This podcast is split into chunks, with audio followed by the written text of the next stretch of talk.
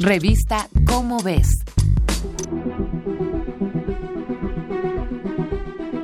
En su libro El colapso del universo, Isaac Asimov escribió, Un hoyo no es nada, y si es negro, ni siquiera se ve.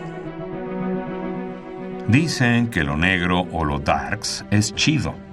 Este color es para muchos el inicio de las cosas. Es el contorno y el color universal, símbolo de luto, protesta, misterio y majestuosidad.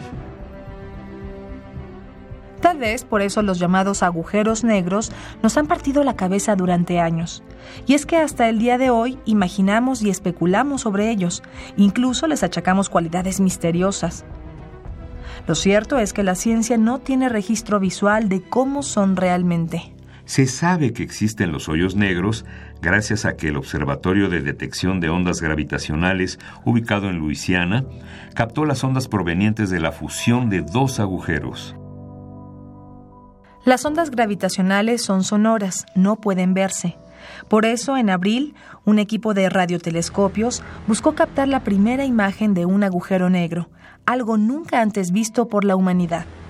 Para lograrlo, el llamado Telescopio del Horizonte de Eventos coordinó varias antenas parabólicas distribuidas del Polo Sur a Estados Unidos y de España a Hawái, todo para captar al Sagitario A, un hoyo negro supermasivo que vive en el centro de la Vía Láctea. Pero, ¿por qué observar colectivamente al Sagitario A? Muy sencillo.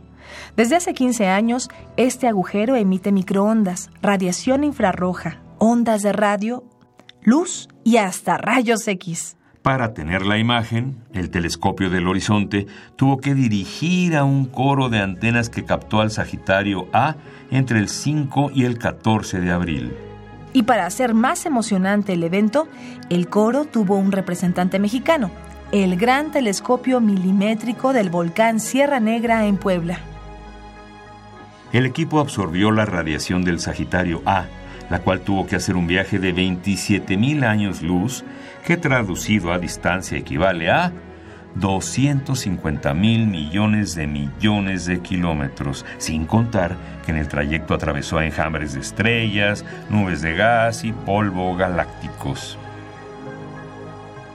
¿Quieres ver la imagen? ¿Quieres saber más sobre agujeros negros?